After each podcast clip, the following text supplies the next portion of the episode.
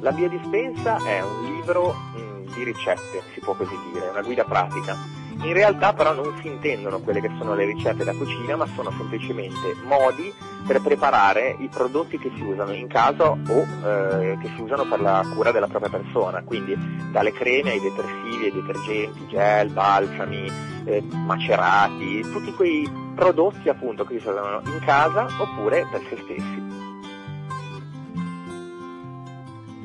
Questo libro è innovativo, innovativo non solo perché appunto è una nuova uscita, un nuovo libro, ma perché riprende le tradizioni che ciascuno dei tre autori ha, ha di per sé, quindi eh, la parte positiva di quella che era eh, il saper fare le cose, l'aggiustarsi, l'arrangiarsi, però lo aggiorna a, a, all'epoca moderna, ci sono appunto ricette, mh, modi di preparare eh, le cose che usiamo, che i nostri nonni e i loro padri eh, avevano, sapevano, quel know-how,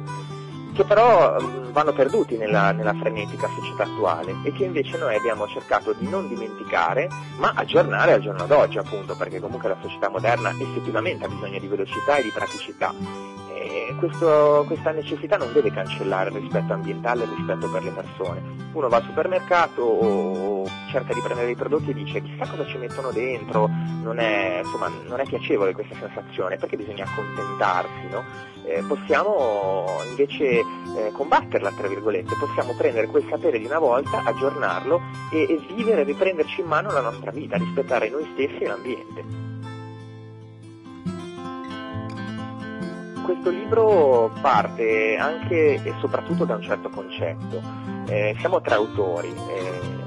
c'è Valentina Turtoro che è un artista, c'è Katia Tarasconi che è una biologa e io, eh, Cristiano Cati, che sono un autore, uno scrittore. Ma cosa abbiamo in comune? Abbiamo in comune il fatto che siamo tutti e tre amanti della montagna e della natura in ogni senso, ognuno con la sua parte. Bene, eh, ciascuno di noi ha il suo campo, ma tra questi tre c'è appunto quello della biologa o naturalista. Il suo sapere scientifico è riuscito, eh, tramite diciamo, un metodo ovviamente sperimentale, a ehm, trasformare le ipotesi di queste, di queste, ricette in tesi e quindi con la sperimentazione abbiamo ehm, dato base scientifica a quelle che sono le tradizioni di un tempo, trasformandole in ricette pratiche e eh, scientificamente provate al giorno d'oggi.